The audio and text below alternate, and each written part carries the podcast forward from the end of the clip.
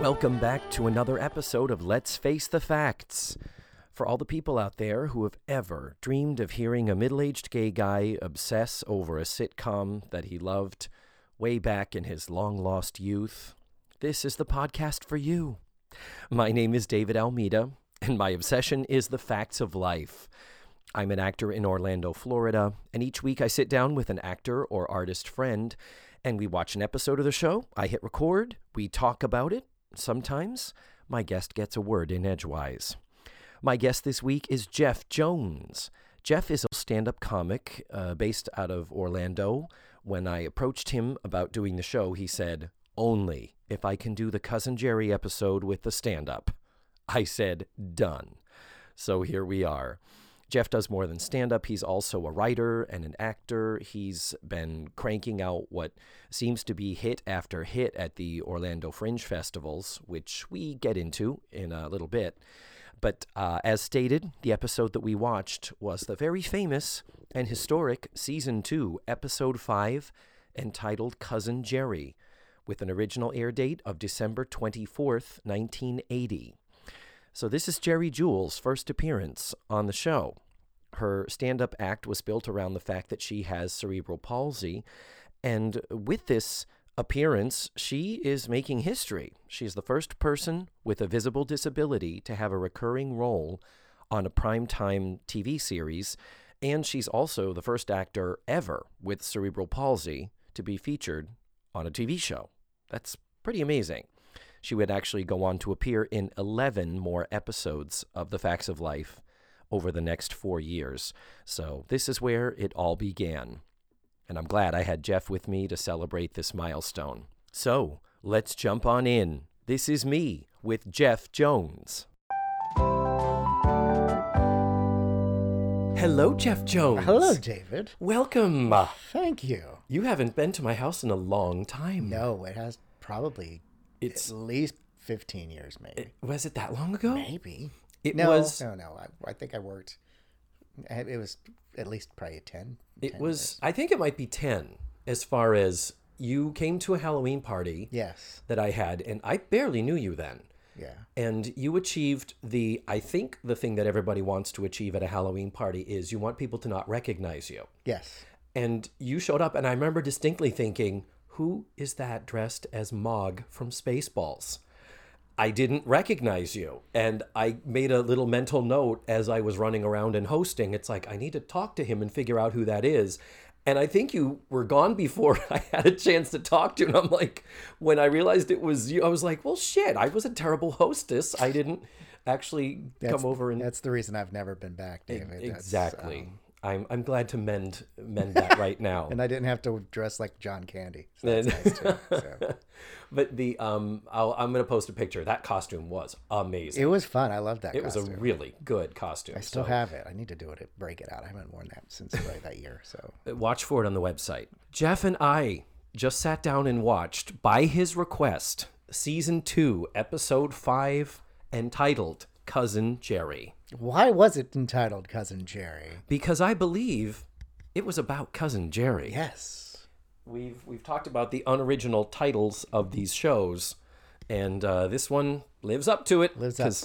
This is the one, but this is really, honestly, it's a very special episode. It is. It is. It falls right into that category because this is in so many good ways a good episode dealing head on, and I think I'm not sure they ever thought they were going to bring her back or that it would be popular enough that they would want to revisit this. But it ends up that Geri Jewell, I believe, is the only regular disabled person on a regular sitcom or I think so. At least at least back in the eighties. Yeah. Or up until then. So yeah before we got into like you know we have a lot of um uh, you know there's been a lot since like there's um ryan murphy loves um he always has uh he uses actors with down syndrome which is really cool and um it's yeah but uh, there Yeah, was and then you had Life Goes On when what, that was what late That's right. eighties, early nineties. Yeah, that was like 90 91 i want to say Yeah.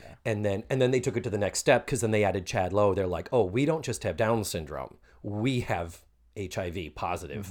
We got we got two check boxes covered in the very special TV shows. But uh, so before we get into synopsizing this episode, I always like to ask my guests, what did the facts of life mean to you, if anything, as far as when you were growing up? Did you watch it growing up? Oh, absolutely, absolutely. I totally did, and and I think all television of that era completely made me who I am yeah. today. I mean, that's really what it is. I mean, I remember specifically in the playground.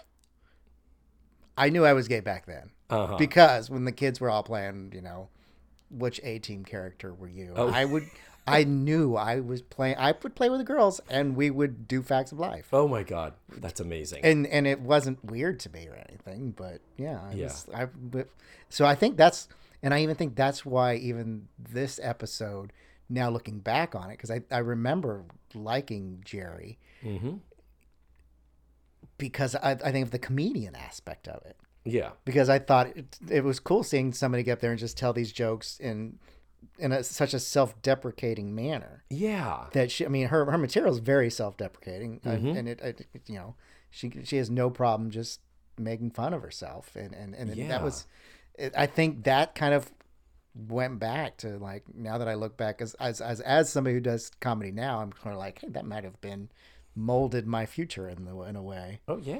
yeah Because there was self-deprecating comedy had been around forever. I Yeah. Mm-hmm. mean, Phyllis Diller and Joan Rivers were doing it back in the, the 50s and the 60s, but the idea of a person with a disability Yeah. coming out and laying it out there.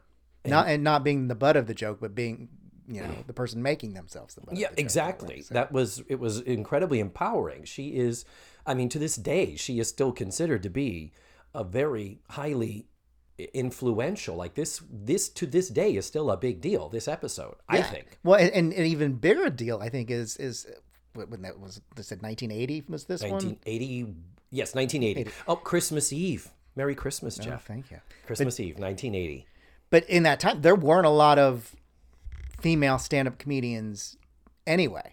no So uh, No. for even for somebody who is a female stand-up comedian to be featured as a female stand-up comedian on a primetime sitcom was a big deal too. Mm-hmm. True. Even with that, regardless of you know the cerebral palsy, she was a female stand-up comedian in a featured role on a sitcom as a female stand-up comedian, Yeah. which is even more kind of unheard of too. So you're right i hadn't thought of it that the the stand-up comedy boom of the 80s Yeah, had hadn't- hit no, and then the women that came out of that also that hadn't really hit. So this was yeah this is uh, there's a lot of things going on here. Mm-hmm.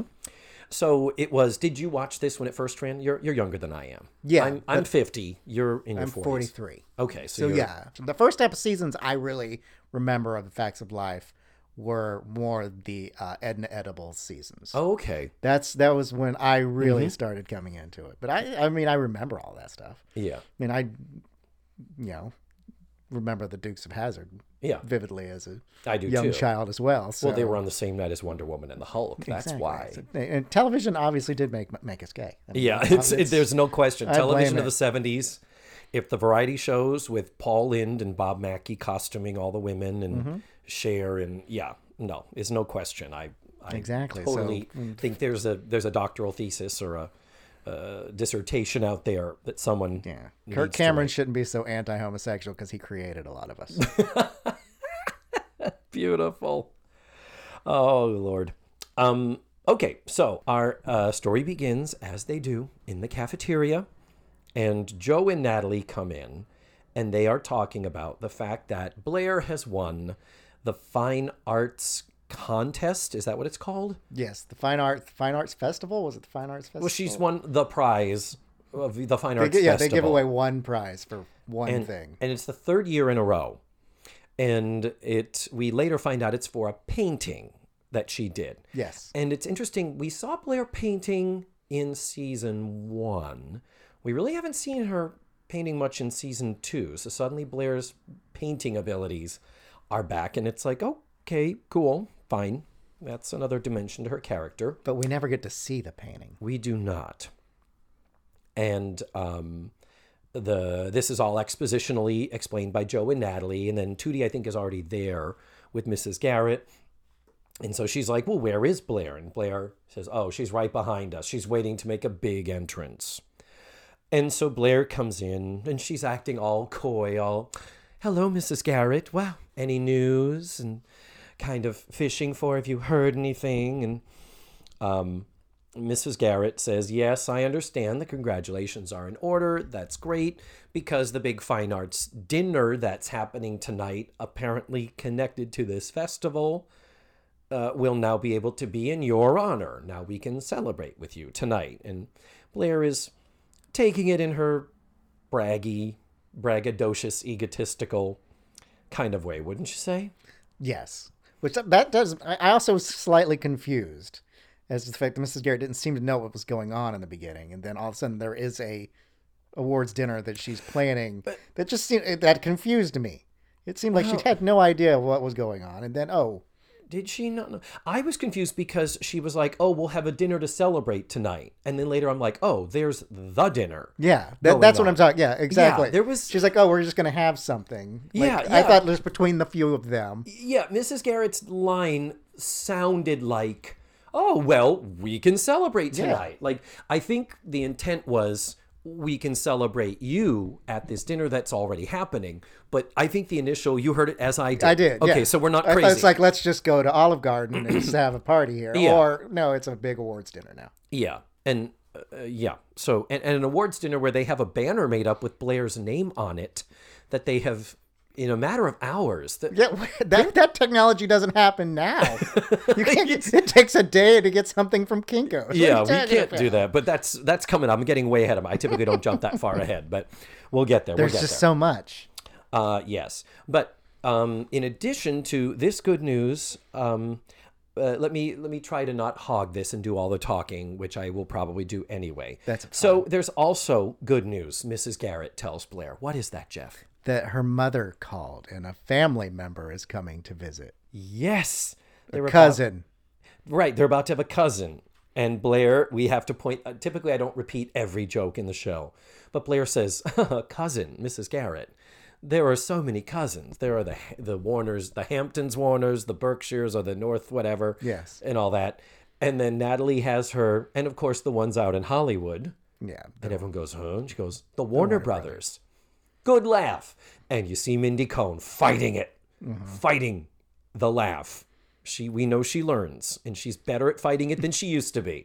But you can see Mindy Cohn is still in that. "Mm, I gotta laugh and I want to smile. Yes, she she's she always wanted to be the ham. It seemed like Yeah. scene. Anyway, And it's just her inexperience. It takes her. She, you know. did we did, did the the bra joke already pass? I think it's about to be there. Let's let's Okay, let's it. get to that one because Go to the go to the bra joke. What did you like about the bra joke? How many how much lesbian overtone is in this show especially coming from blair the first thing she goes to was what the painting is and it's just a, a painting of a bra ladies undergarments seem to be on uh, joe's mind way too often Well, the painting is not of a bra. no but that was joe's joke Right. was, It's something about what? How does it set up? Like something about your about support. Yes, Well, I the- I so appreciate my art and how many people who support my art. yes And Joe says, "What are you painting, a bra?" exactly so that's the first thing that pops into her mind is- Yeah. And then somebody else tags on. Yeah. What is it? A painting of a bra? so yeah. sometimes i feel like when you do watch some of these episodes it's like oh we only wrote 17 minutes of a show we need Yeah. to go back and start plugging in some stuff just, Yeah. just start filling we need lots of filler this episode It's true. Um, so not only has Mrs. Garrett invited Jerry, this cousin, to come to the celebration, she also has been invited to stay the night. oh see there's more layer more more hope for joe Uh, yeah. so, um, yeah, the stay the night is is puzzling because we know that the girls are living in what was a storeroom across from Mrs. Garrett yes upstairs over the cafeteria. I don't know where Mrs. Garrett is thinking Jerry is going to stay. well and also we have a touring road comedian who we don't really find out how old jerry is i'm Yeah. assuming if she's on the road doing comedy she's an adult much older than high school blair Uh, yeah, and Because if she's the same age, which they also kind of imply with them growing up together and doing, it's odd. It's odd. They don't. I for, yeah, I wasn't thinking about that. I don't think the Moose Lodge is booking seventeen-year-olds to come in and do a gig. So No, I think you're absolutely right, and that is uh that's questionable. Yeah, but the other thing is that it's like, uh, um, we we talked later about a hotel. It's like okay, clearly she did have the option to stay at a hotel with this booking at the Moose Lodge, and of course it's like, where are they going to keep her here? Oh, if you if, if getting a hotel is so hard. Get the hotel When you get yeah, if they're if they're give if a booker is giving you a hotel room, you take it. I don't care how crappy it is because usually you got to find your own. So Yeah, A- absolutely. So, um, what happens is Blair goes to call her mother to be like, I need to get some. Do we know when she's coming? And Mrs. Garrett's like, no. She said she wasn't sure. She was on her way. So Blair's like, let me go call my mother and we'll find out.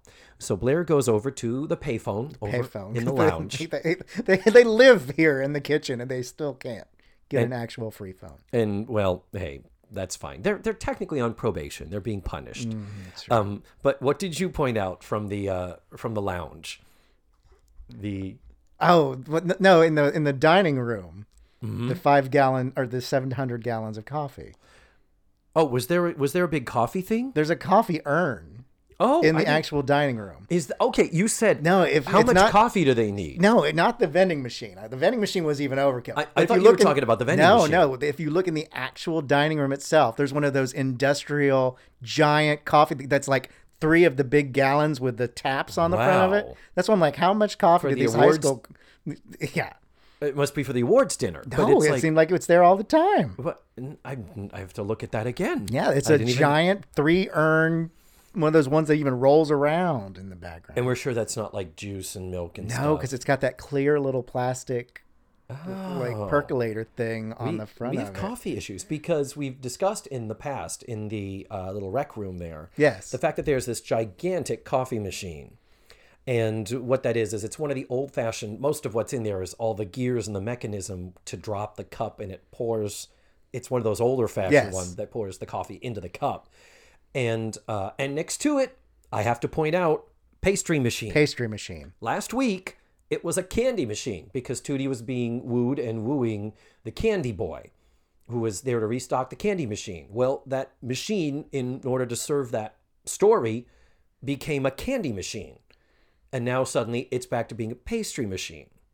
So, for my threes of listeners out there who really care about this, I'm going to be now, it is now my quest to do a continuous. See what happens every episode. A continuous watch of what happens with that pastry machine. and also, isn't this a private school that they pay a lot of money to? Why can't, why isn't that stuff included? Yeah, why wouldn't there? Yeah. They gotta, mean- they gotta pay, pay for pastries and extra coffee when there's 17 gallons of coffee in the, in the dining room. and you know, and it's a high school. I mean, high Yes. school kids don't drink coffee yet. No. It's- do- I mean, even with the Starbucks taking over, do high school kids today drink coffee? They do because that's they're weird. Uh-huh. That, Not that 19, explains a lot. 1980, they did not. But no, we didn't know that was the thing your No. parents did. Ooh. Yeah, my parents. Had was gross. taster's choice, the the freeze dried taster's choice, and it was like, yeah, it was gross. Um, yeah. So while we're in this room, Blair is on the phone, and Tootie is doing this beautifully unsubtle job of eavesdropping on Blair, and hearing that Blair is uh, clearly upset. And, and Blair did not react well to the news that it was cousin Jerry. I think we, we skipped over the fact that it was Mrs. Garrett saying, of the cousins that you are wondering who is coming, it is Jerry. So Jerry was like, uh, uh, Blair was like, oh, oh, when is she going to be here? So now she's on the phone with her mother. And she's saying things like, well, did you tell them about her? Mother, it's not a good time. No, mother, I know you can't set up a roadblock, which is a nice way of her mother going, What the fuck do you want me to do now? Exactly. She's obviously a spoiled child. Yeah. So Tootie is overhearing this, and so Tootie's like, "Oh, there's some shit going down." Yeah, I was more concerned if she was talking about Jerry being having cerebral palsy or being a lesbian. But Jerry, I'm not sure that Jerry Warner is a lesbian. We know Geri Jewell later came out. Well, they gave her her same name in the show, Uh, well, so uh, I mean- and she was totally wearing lesbian comedy outfits. So well, weren't they all with the shoulder pads? And Yeah, the, that's true. I mean, really and truly. But um, in the meantime, while Blair is still on the phone, Jerry arrives.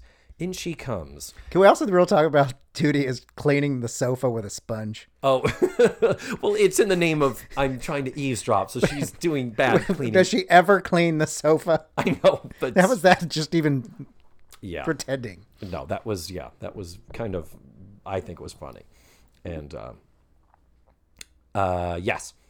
So Jerry arrives, and she is so sweet, and she's very soft spoken.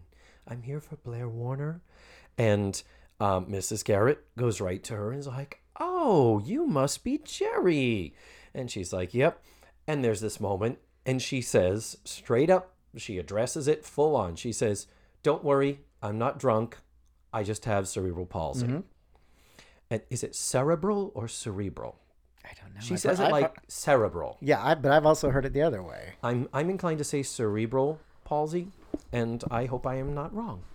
I've heard Um, I've heard both ways too. So So the deal is that she hits it head on, which is a lovely thing. Yes. The fact that she knows initially, and this is I'm sure from her own experience in life, where she's like, first on, okay, if you're gonna be, your initial thing is what is going on here, and I'm just gonna tell you straight out. And um, she even says, "I- "That's why I had this T-shirt made." And she opens up her shirt, and she has, and this is, I believe, from her stand-up act that she actually did this in Geri Jewell's stand-up mm-hmm. act, where she has a T-shirt that says has the iron-on 1970s letters. I don't have cerebral palsy. I'm just drunk.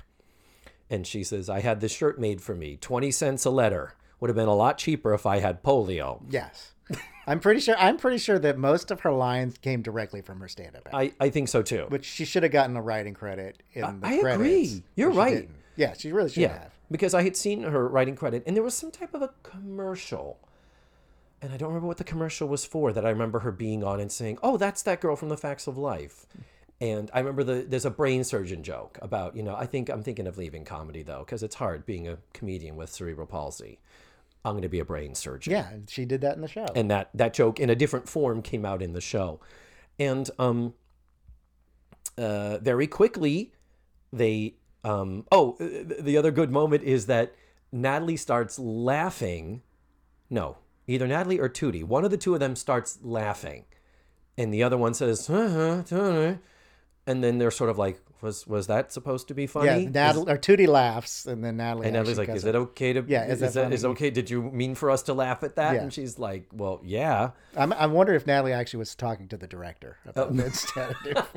Of, And uh, oh, and her response is, "Well, I hope you will, because that's in my act." Mm-hmm. And it's like, "Oh, okay, cool." Um, and oh, oh, I, I should point out in the earlier when we're talking about Jerry, when it first comes up, and uh, Blair is like, "Oh, my cousin Jerry is coming." Uh, they do say, "Well, she's got this gig at the Moose Lodge. She's a comedian. She's a stand." And all the other girls are like, "You have a you have a relative in show business. Why did you never mention her before?" And Blair's all, "Oh, did I not mention her?" So uh, we they already know her her job and her role and why she's in town does precede her. yeah, and those Moose Lodge gigs are good. Are they? They are. They actually. I'm not Frankly- joking. They are. They are. I, I've, I've done Moose and Elks Lodge, and they're fun, Oh, really? and they do pay well. So yeah. okay, that's good to know. You're Yeah. that's you're an insider. That's And- that's really probably taken from her experience. I mean, Yes. And I forgot to point out at the top of this that when I approached you about doing the show, I approached a group of people saying, Hey, do you want to do this new podcast? You said, Yes, I'd love to do it. I want the Cousin Jerry episode. Yeah, just because of the the, the stand up comedy, and it's fun to actually watch it now and see how much you can say came from her Mm-hmm. material. Oh, yeah, absolutely. And, um, uh, And we're going to she- get to something else later. I know that's coming up that I can totally say she had to have written the entire bit. Once we get to Howard, but we'll talk about that. Oh, okay. Once we get to Howard. Okay, yeah. Um, so um, Blair is clearly uncomfortable while they're talking, but they're doing some great uh, question asking, and uh, she is being so cool. And, and that's the thing is that I think part of the message of this is that oh, before we go any further, you know, Blair didn't tell us you were, and she says handicapped. It's okay. That's what all the parking spots say. Yeah. And it is, I will say, it is weird nowadays to hear the word handicapped thrown around so much when we've been taught the, the term we're supposed to use nowadays is disabled or has a disability. Um, so, but yeah, the word handicapped is everywhere, which is still, I guess, an okay word. It's just not, I don't believe the preferable word. And, you know, anyhow. Um, but the fact is that they have her immediately sit down and them around her and them asking questions Asking questions. Yeah. and her answering them honestly and laughing with them and it's like so you drove here can you drive and she's like well yes i can drive and and her making jokes Jokes all about it. She drove a lemon. yeah and um and it's cool because part of i think the lesson of this show is that it's not just you know because the disabled are so different other and they make us uncomfortable. I mean that's that's like that's a human nature thing. Mm-hmm. I know i'm guilty of this as anybody else where a person with a disability or something else it, your initial reaction is i'm uncomfortable. I want to avoid this. I want to pretend like it's not there. For god's sake don't draw attention to it and this is one of those things where it's like no ask questions. People have they've heard it all. And you know and in this case this is beautifully done in that she's like yeah i've heard it all. I talk about it. It's fine. Um and they say did you catch it? And she's like no i didn't catch it. I was born that way. Um and then it all lands on this beautiful line where um, they say does cerebral palsy hurt? And blair is kind of like okay aren't you tired don't we need to break this up could we stop this now Yeah. and uh, Jerry says, Blair, it's okay. And she says, Tootie, questions don't hurt, ignorance does. To the applause of the audience, Mrs. Garrett had to hold for she had to hold for the applause Yes. to go on with her line, and that is like that's a line that still would work today. But if you actually even notice, now thinking go thinking back what we just talked, even when Jerry walked in and started with some of the jokes, the audience you could tell wasn't sure Oh. if they could laugh or not because it was still kind of her first like funny line didn't get any response at all. It was sort of like Yeah. usually and usually when a guest sort of comes in, there's a little bit of applause, there's a little bit of something going Yeah. on. It was sort of awkward that the audience almost didn't There, know. there was silence there because there was, I think, absolutely, and they wrote and planned for this. There was a sense of what is happening right now, what is going on, and uh, and particularly in these very special episodes, Yeah. they can they can quickly make you uncomfortable, and their I guess their purpose is to put you in the uncomfortable, and maybe try to educate. Um, and another beautiful moment that I'm sure happens all the time. Mrs. Garrett says, Well, I so um, appreciate how much help that Jerry Lewis gives you, and I watch your telethon every year. Your telethon. Your telethon. And she's like, Well, thank you. That's muscular dystrophy. That's a different disease. Yeah. And um, it's like, Yep, sure, she's heard that too. I'm sure she's heard that. Um, That joke was better than any joke I've heard on the muscular dystrophy. Oh so- snap! Oh wow, Sheboygan. Um, so Blair excuses herself. She has to go work on her acceptance speech. She's just being incredibly avoidant and evasive and blatantly so to the point that everyone's like, "Blair, where are you going? What are you doing? Why are you acting funny? Why? What's... And why are you leaving when we're supposed to go in the kitchen and help? Uh, yeah, that's right. Because Howard's just come out and been like, "Hey, girls, get to work," and because they're they're there to work. You're right. You're totally right. Yeah, she storms off to go write her speech when she's supposed to be. Cooking. Yeah, and it's like, what is the deal with that? Yeah, they're, they're very lax on this punishment. Next, um, as we said, Howard comes out. Howard the chef. And this is the first time we've seen Howard since season two, episode two, when the girls were handed their punishment and turned over to his care. And for the first time, it is business hours where we're seeing him in his cordon bleu, Chef Boyardee, full on. yeah, that's a. He was like fancy dress for Yeah. for the lunch lady. for and uh, yeah so he comes in sends the girls off to work off they go and then he sees jerry is there well he's a member of the moose lodge he already knows that she is coming he's already aware of her and knows who she is and jeff I'm sure you could relate to this. This is exactly what I'm telling you about. I- I feel so I would very love, sure. I would love to be able to. If I could ask Jerry a question, it would be this segment that that is about to happen with her and Howard.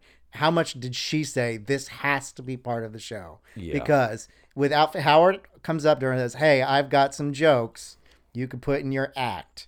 This happens at every stand-up comedian's show in the history of comedy. Is when you're at the end of the show and the audience is walking out and you're saying thank you, good night, shaking hands. There is always some old white guy who's got a joke for you. And it's usually the most offensive racist joke you've ever heard. I'm oh, glad it wasn't that on the Facts of Life. But he's trying to feed her all these jokes and she's giving him back the attitude that most stand-up comedians would love to give to people who are saying these horrible jokes to you.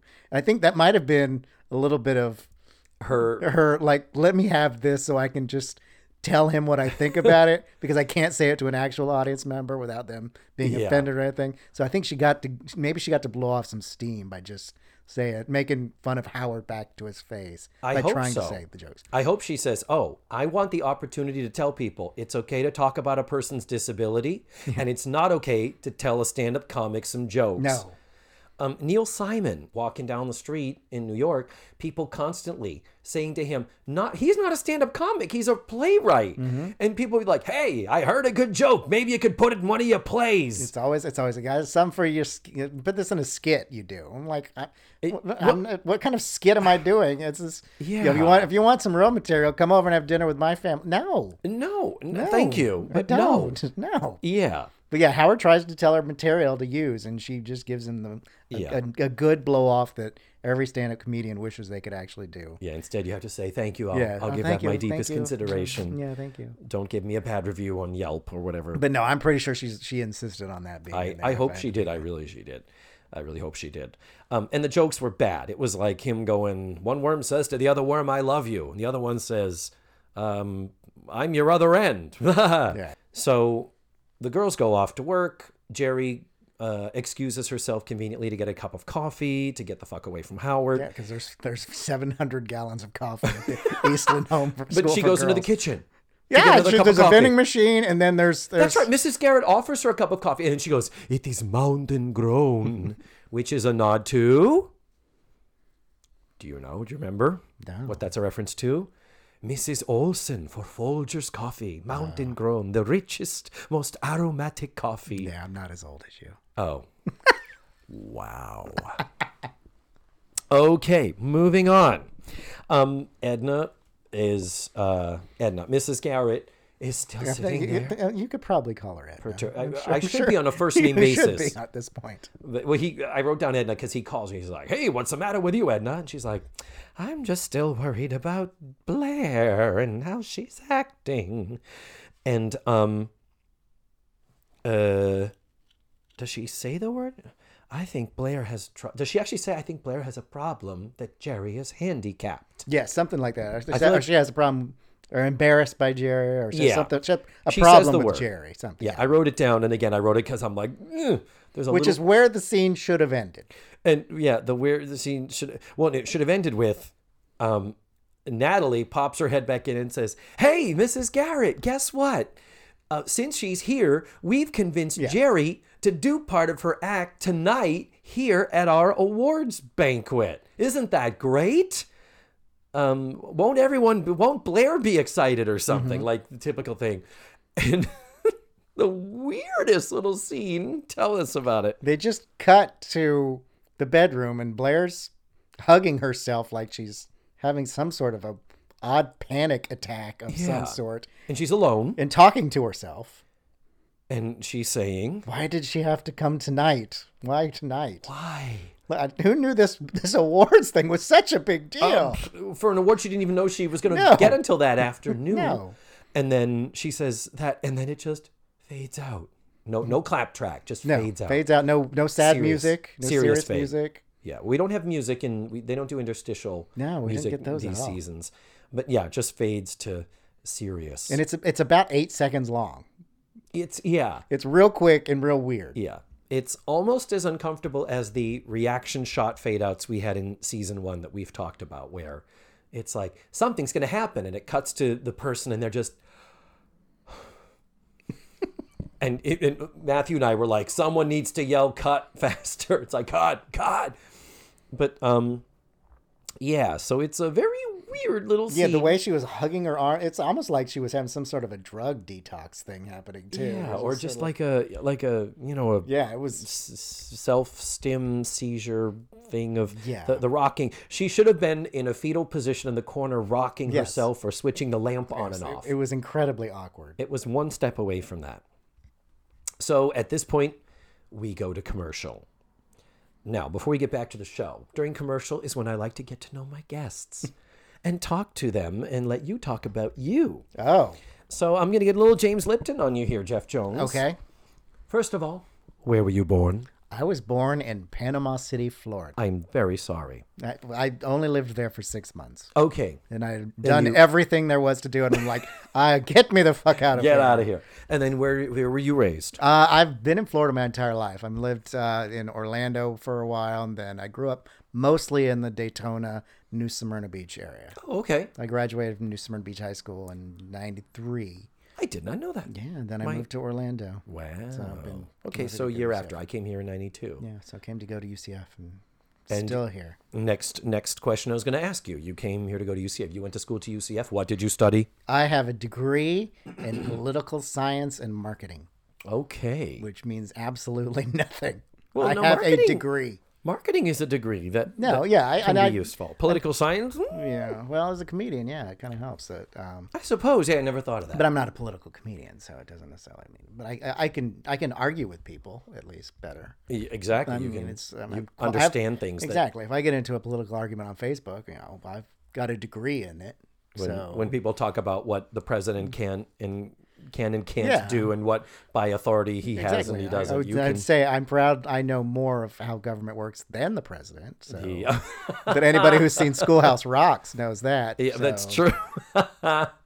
so, was it your? Um, you primarily consider yourself to be a stand-up comedian.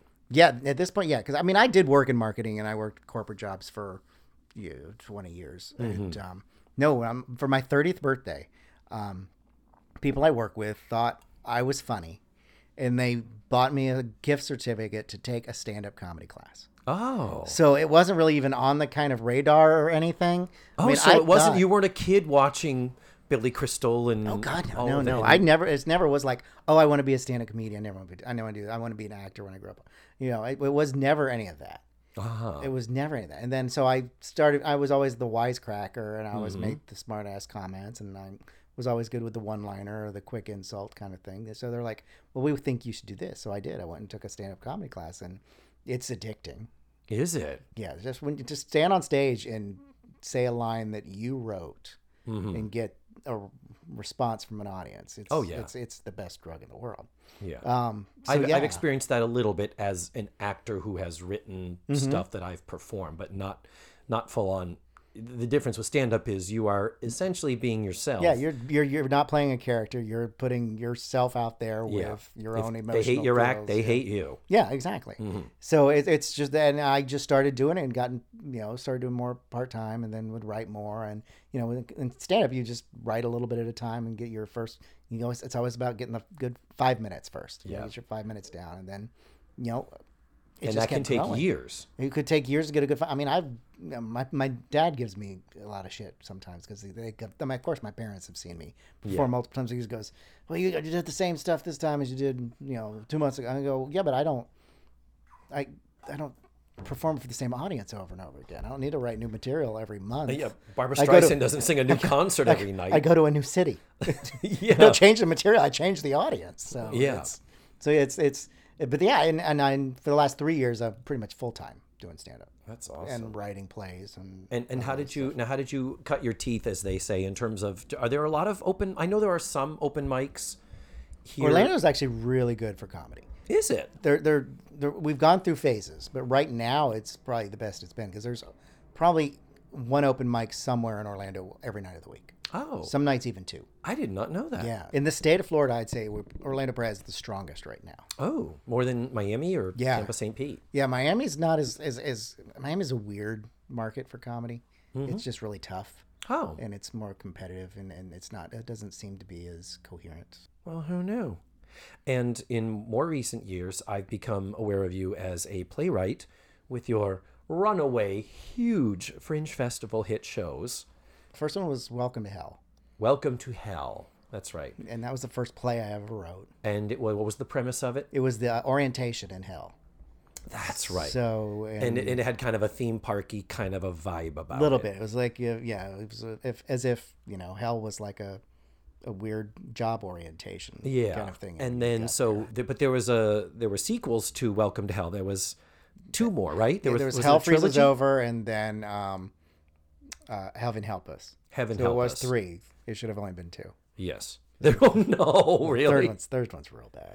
is it I, It's I it's not terrible, but it's it's like uh, it's the weakest one, and it didn't work. It just didn't work. Well, yeah, and that it, well, that's even brings me to the current shows that I've the current shows And- which are that's the animatronicans. the animatronicans please explain to my threes of listeners what the animatronicans is The Animatronicans is a sitcom style show fashioned after many of the ridiculous plot points of of shows just like The Facts of Life, Yes. The Golden Girls, The Addams Family, Three's Company. It's it's written in that 60s, 70s, 80s style of ridiculous sitcom. but the characters But the are characters are four animatronic figures from theme parks. So you've got dad, the John, the, the dad from Carousel of Progress, uh, Abraham Lincoln from the Hall of Presidents, the Dreamfinder from the original Journey into Imagination, and the Polar Bear from the defunct Maelstrom ride at Epcot. hmm and this year coming up at the fringe festival is The next episode. The next episode- It's, I, people say it's a sequel. I go, no, it's not a sequel. It's It's it's, just like you didn't have to see last week's episode of the Golden Girls to know what's happening know in this- this okay. one episode. It stands on its own. and But this one is now going to include the red-headed pirate the now the redheaded wench, the wench original from the Pirates of the from Pirates, Caribbean, the one that's no longer there. the one that they got rid of because they're like, oh, maybe it's not good to show them selling women. Exactly. So we, we she's just as bitter now that she's unemployed, so she's part of the team. Exactly. Because is it Lincoln is the only one who's still employed, No, correct? Carousel of Progress is still. oh, that's right. Carousel and Lincoln are. So the idea is that are. it's the sitcom premise. It's brilliant where you've got a couple of them are employed and a couple of and the others are not, and they're bitter. Mm-hmm. And uh, now, did you ever work for Disney? I've never worked for Disney, and I have a feeling I probably will never get to work for Disney now at this point. So there are some shows that are good, but they're very insider.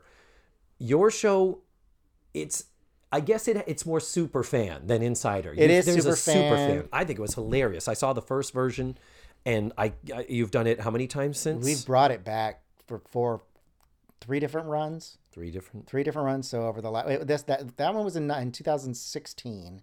We did it again in later in 2016, and then Mm-hmm. 2018 we did it. So yeah, we've done three runs of that. Yeah, at the Orlando International Fringe Festival. Mm-hmm. And Later runs at the Footlights Theater at the Parliament House But and now we're bringing a new one back. So this for the Fringe Festival the in Fringe, 2019. Animatronicans under new management. Let us come back now from Yes, we commercial to get some and closure on this. Uh, last moment of putting you on the spot. Name a random commercial that you loved from the time or the era that you associate or think about from your childhood. uh, the original Little Caesars commercials. Little Caesars. Yes, I don't remember that. We didn't have those up north. I didn't move here till then. When uh, but it's like a, it's an up northern thing, isn't it? Little Caesars. not, not in, it wasn't Massachusetts anyway. Oh, Little Caesars was, was the pizza pizza. Were they yeah, doing that? Pizza Pizza. And and what year are you? What year was that? This was probably mid '80s. Wow. And back then, it wasn't like it was now. Back then, pizza pizza meant you got two pizzas for the price of one.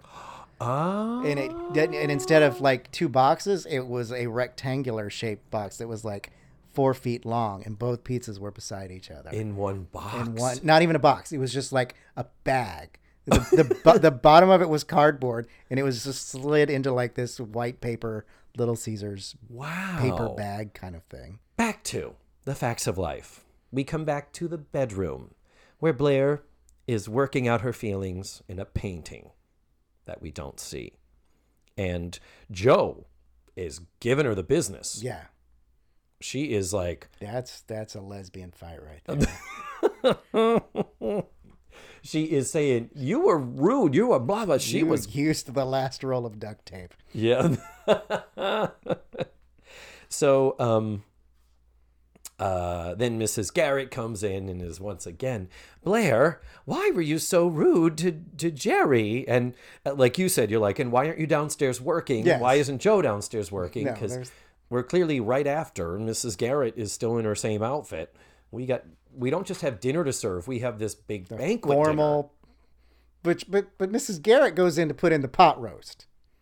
But she's not the chef. Does is it a rump roast? It's a rump. Yeah, it's a rump. I believe they like the word rump, Rump, coming out of her because yes. they that is hilariously it, funny. it was a few rump jokes, but why do they have a chef if Mrs. Garrett's making the rump roast? You're right.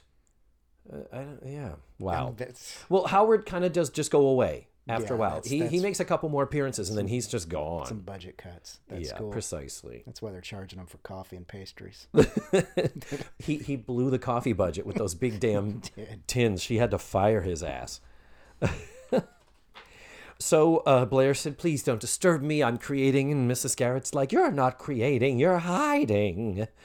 And then something comes up about Jo says, "Yeah, well, you know, you're known for being perfect. I think you are perfect, perfectly rotten," and then goes out, leaving us with Mrs. Garrett and Blair alone. Very, a very special moment. And her special. Why don't, why don't I let you talk about? Tell tell us about what happens in that special Well, moment. Mrs. Garrett confronts Blair of being embarrassed Mm-hmm. by Geri. When Blair is not embarrassed by Geri, it comes out that Blair is jealous of Geri Why? because everybody likes Geri and Geri is is getting attention Mm-hmm. and Blair makes a squash souffle every Thanksgiving and people are like, "Oh, that which that sounds disgusting." Number 1. Yeah, and Blair co- making a squash souffle. Yeah, why is she downstairs cooking if she knows how to cook? What? Yeah, yeah. and and Blair, in another episode, you would have it that Blair had never set foot in the kitchen. Yeah, exactly. So that's a little. This is a little bit weird. Which number one? Who was sitting with the, the writers' meeting? They're like, "What did she cook? yeah. What about a squash souffle? Squash souffle. Yeah. because that's on everybody's Thanksgiving and Christmas platter is the squash souffle. Yeah. But no, so she's like, yeah, Jer- she's uh, that everybody is more into Geri than they're of Yeah. her. If Geri was able to pour a glass of wine without spilling it, everybody cheered. Yes. And so, you know, it's just that I would do things and I'm used to being the center of attention, but mm-hmm. whenever we get together for family, Geri would get all the attention. And so, Mrs. Garrett, do you do a Mrs. Garrett impression? I don't. Everybody is invited to do their worst, myself included. No, because I don't think I get my voice that high. You don't think her voice isn't that high either. Oh, girls. There you go. Look I, at I that. sound more like one of the Vote Brothers impressions. Of, Oh, that's that's not wrong. That's not bad. No, yeah. So, uh, Mrs. Garrett, in as I always say, Mrs. Garrett unleashing her superpowers when she's nurturing. Oh, Blair, you are special, and Geri being here can't change that. And um, Blair does admit that she is jealous. She says, "Yeah, I guess I am jealous of her." And then she's like, "Well, I can't talk about this anymore, Mrs. Garrett. I'm done. I need to. You need to leave me now." yeah. And and Mrs. Garrett does. she needs to get back to her painting. Yeah, as opposed to no, get your ass in the kitchen. We got a fucking banquet. I don't know who set up the stage and hung the curtain or who printed the damn banner with your name on it, Yeah. but we have a freaking anyway.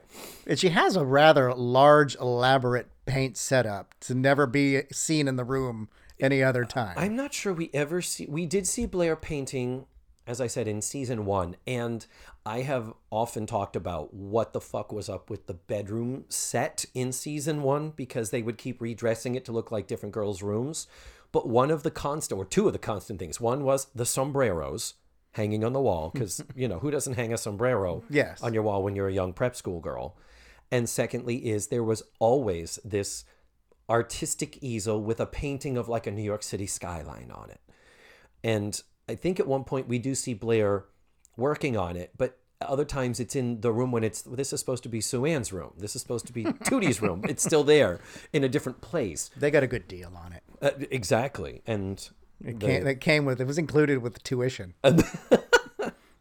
Not coffee though. No, not no, clearly not the coffee or the pastry. Those No. you, those you got to fucking pay for. Yes. So um, we move on finally to our final scene. The the place of the denouement, as it were, The fancy awards dinner the fancy awards dinner, and for one person. for one person. And they're like, okay, well, Geri, um, Geri is sitting with Tootie and Natalie and Jo, and they are trying to get her to go up. Okay, go up and perform. And, Jer- and Geri, appropriately, is saying, I'm not sure I should get up there and perform at this banquet where there is, as we've mentioned, a banner, a pre-printed banner mm-hmm. with Bla- congratulations to award winner Blair Warner. And it's also incredibly rude for them to ask Geri to get up and perform for free. That's her job. That's another thing too. It's her yeah. job. Yeah, It is her I- job. It's it's like you know, you don't just get up and do your. Uh, you- yeah. you- we- we know you get paid to do this, but give it do it for free right now. Yeah, do it for free because you know, oh, you'll get such exposure. Think of the exposure you'll get. Corporate gigs, you're supposed to get paid like two, three times more. So Yeah, exactly. they gave her coffee. So she the valuable. pay you in coffee, and Geri appropriately says Blair's not even here for her own ceremony, and Geri's not stupid. She's already she's very aware that there's a, something going on Something here going on, with. Blair not happy that she's there. So Geri's like that, and the girls really give her the business and really push her and lay on the guilt trip, led by Jo. Well, she's a criminal. I beg your pardon. They've been in, they've been arrested. They are a bad group of girls. Yeah, for the um the yes, for the uh, the theft of the all that stuff. Yes. But the fact is Jo um they're talking about, yeah, well, we're just feeding you. I I really I guess I have to give kudos to the writers that they didn't give this to Natalie as the saying, "Oh, well, Natalie's the Jewish one. to let her lay the guilt trip on her." um, which honestly, I think Natalie would have crushed this too. But it was like, well, okay, we're only feeding you. We're only putting a roof over your head. You're, you know, you could go to that cold, awful hotel room, but we're giving you a place to stay. Still aren't clear where that that is. No. Whose whose bed she's going to be sharing, or what what square inch of the floor can fit a sleeping bag. No, she's she's going to be sleeping on the recently sponge cleaned couch. Beautiful. Beautiful. So, um, Geri agrees. So Mrs. Garrett says, Oh, good. I'll announce you. And and she's the MC of the award ceremony too. yeah. So she gets up and she walks up and says, Everybody, girls, girls, girls." Extras. and then yeah, extras, girls, and then to give to give make sure Charlotte Rae gets her comedic moments, girls, girls, and she screams at the top of her lungs, and um, it's pretty funny. It's you know it's a little bit of a crutch. They they use her voice for that. in every episode, Yeah. pretty much. And then as Geri walked up to the stage, what did you say to me, Jeff, about the costumes? Oh, ruffles. Half Yes. of, half of the budget for this episode was all ruffles. ruffles. Geri uh, Geri has ruffles on her collar. On it, it's that Holly Hobbie, um, Little House on the Prairie thing. Molly had these. I, I've we referred to it, and they've popped up in other places. Mrs. Garrett's it was entire blouse was ruffles. It was all ruffle. Yeah, and some of that is trying to be camouflage, or back in the day it was when Yeah. she was bigger. But yeah, there's a there's heavy duty rufflage going on. You don't really equate that with the fashion of the '80s. But remember, we're right at the tail end of 1980. We're not yeah, it's into still, it's still pretty 70s. 70s, exactly. Um, They all got much more fashionable in like 82. Yeah, and th- and and that's where it gets funny. Yeah, when God, they it mo- was when they so moved into funny. when With they the- when they yeah when they get into the over our heads. yeah with the- the hairspray and shoulder pad oh my yes. god, it's it is heaven. It is heaven. Um, so then Geri goes into her act. This is her actual stand-up act, Mm-hmm. and and it's doing great. Uh, she's talking about uh, competing in sports. Can, can handicapped people compete in sports? She goes, yeah. One team is the wheelchairs, and one team is the walkers. And she does say at one point, I tried to be a waitress, but they didn't like how I tossed, Tossed my, my, salad, salad. yeah. And That we just- joke has totally different meaning now when she Yeah. says it. But my favorite thing, some of her jokes were kind of mean. And as far as As far as the scores from the, the, the how she would like abuse other handicapped people. Like her team would win because she would put the brakes on on all the Oh, wheelchair kids. that's right. It's like that's mean. oh, That's It's like the reason she won the football, the softball game is because she put the brakes on the wheelchairs and got a home run. So Yeah, she talked about being a good bowler. She says, "I got the highest score. I was had a record bowling. Unfortunately, it wasn't in, my, wasn't in lane. my lane. Um, and then there's also a new game show called Name That Handicap and Bowling for Crutches. This is very 1980 stand-up comedy Yes. structurally. Yeah. I'm not saying that is a bad thing. I'm saying that is we look at it as kind of mm, kind of groany like Yeah. we've stand-up comedy has clearly evolved significantly in the last 40 years. Yeah. And um but that's all fine and dandy. She's still landing her jokes and she's still she's still building bridges with this. It's like good for you, girl. And we know this is her actual stand-up. And the, the the facial reactions looking straight at the camera that you talked about from the first season. Yeah. Mrs. Garrett has like two or three of those. Where Oh, she's yeah? like like oh like looking directly into the camera Oh, laughing at a joke. like, Not like looking at the stage or anything. Yeah. She's looking directly at the camera. It's just Bless. Yes. Then she goes into this is where we take another little weird turn here. Then she says, Well, now I'm going to do the stuff I used to do with Blair when we were kids. yeah, it sounds Gay men look at each other like, mm. and uh, Blair is there listening now. And she says, It was always tough because being with Blair was like being on a double date with Loni Anderson. there's always a Loni Anderson joke in an 80s show. Oh, she's the best. And the thing is, that's where Geri reveals that she, you know, how beautiful and how much attention she perceives Blair gets. So this is Blair very quickly inferring that, oh, we we both kind of envied each other a little bit, I guess, at least to show that. Um, so then she starts to go into a joke, and Blair yells out the punchline. Like me- uh, like with a mean tone.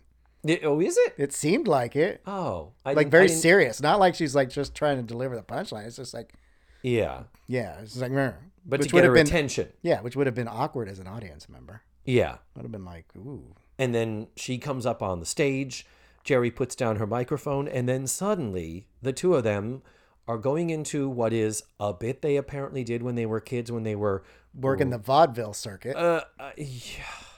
They start singing Tea for Two. Now suddenly the middle-aged writers, middle-aged vaudevillian writers, as I've referred to it, now they jump in with their thing and they start singing Tea for Two and Two for Tea, and then they stop, and then do Do a one of Shecky those. Green routine. Yeah, It's just- exactly. It's like I, um, yeah, did, I told my doctor I was stiff in the joints, and what did your doctor say? He said, "Don't go to those joints anymore." Ha ha. It was like these these l- they literally could have had a drummer with a rim shot. They were Yes. old hat, straight up, yeah, vaudevillian comedy. Um, have you did you see the man eating shark at the aquarium? No, but I saw a man eating fish at the restaurant. Which is still funny. It's like when we were kids. She's in high school. yeah, Blair is in high She's school. still- she's How still a old kid. is Geri? we don't know how old Geri is. Yeah. So we did that, and again, so you were doing this vaudevillian act when you were. It's like Which is what? five years ago. I, I yeah, it's very weird. And then the third joke, the rule of comedy, rule of threes. The third joke is Blair says, "Did you hear the one about the girl who thought her cousin was terrific, or great, or something Yeah, like that?" was- was At which point the whole the act drops and what did you say, kind of a thing. but Geri starts thinking with it as a joke. Yeah. She starts returning with the retort was, "Oh no, what did the?" And that's when oh. it turned. Oh, they did. You're right. They, They did. did, Yeah. yeah, yeah. Like, what? You just thrown me a curveball in the middle of our act in this public place where you're going to declare something. And then that's where Blair says, I'm sorry, Geri. And I really think you're terrific. And Geri says, I love you, Blair. And they hug. And there's this big, oh. And they've made up. And they could have faded out there, but oh no. Oh no, no, we got it's Charlotte Rae's Charlotte contract. Has to finish out the song, and so as just as the applause is all awing and dying down, we will raise a family, and leads the girls in a sing along to complete that song that every high school tweenage girl in 1980 knows. knows Tea for two. Every girl knows that and knows the lyrics. Yeah. and they was- sing it and complete it, and then we get the clap track, and the episode is over. Yeah, it was a bizarre ending. It it did what it needed to do with Blair apologizing and mm-hmm. seeing the error of her ways in being rude and discovering she's jealous. We did have a great plot point in season 1 where Jer, where Blair says to Molly when Molly is questioning whether her dad loves her because their parents are getting a divorce. And Blair says, Molly, I've had so many stepfathers. You know, I don't envy anybody. But seeing you and your dad the way you were hugging, I came pretty close. So, this is another step on the further journey of Blair discovering and accepting her imperfections. Yeah, it's, she could just has to go back and paint more though. Yeah, it's all about the painting. It's all about the painting. She never does again. so, Jeff Jones, we are at the end We are at the end. of this journey. I will look ahead and I will see if maybe we could have you be our exclusive cousin Geri guest. Oh, what you need to do is once you get through all the seasons, is do a group like live Mystery Science Theater 3000 version of the movies. Oh. Well, I was going to do the movies because they occur in the movie. They occur, yeah. Except for the, what the last one was. Yeah, the, the reunion. Maybe it would Yeah. be fun to do that the reunion movie to do uh to do like a Mm-hmm. riff like a riff, a- a RiffTrax a riff of- tracks version of the that would be interesting. That'd be kind of fun. We will see. Maybe we'll we'll make that happen. And it would be fun. Thank you so much Yeah, for being for here having me. tonight. I will Let see you at. Fringe. We will see you there. And there you have it. That was the very funny and very entertaining Jeff Jones. And our intro to Cousin Geri. Pretty exciting. Um, I know Geri's going to be back. I hope Jeff might be back to do some more of those episodes in the future. His stand up is awesome. I'm going to be posting some YouTube links to it on the website, in addition to the Hell Plays and the animatronicans. We didn't even get into his other shows like Little Miss Rainbow Sunshine. It's like a spoof of toddlers and tiaras. And then he also has a Pink Collar comedy tour, which he does with uh, gay comics and female impersonators. It's a lot of cool stuff that he does, and I'm I'm really thankful that he was able to make time to come and be here with me on the show. Let's Face the Facts was produced, edited, narrated, hosted, and disinfected by me, David Almeida. The show's website is facethefactspod.com. Remember to drop the lets, and that's where you can email me. You can connect with the show on social media. You can subscribe on your favorite podcatchers. You can watch videos of the episodes we discuss, and you can listen to extra content from the digital cutting room floor. Please share, subscribe, rate, and review. I really appreciate it if you would do that. And tune in next week for season two, episode six, entitled Shoplifting, with another special guest. Thank you so much for listening to this week's show. And remember, the facts of life are all about you.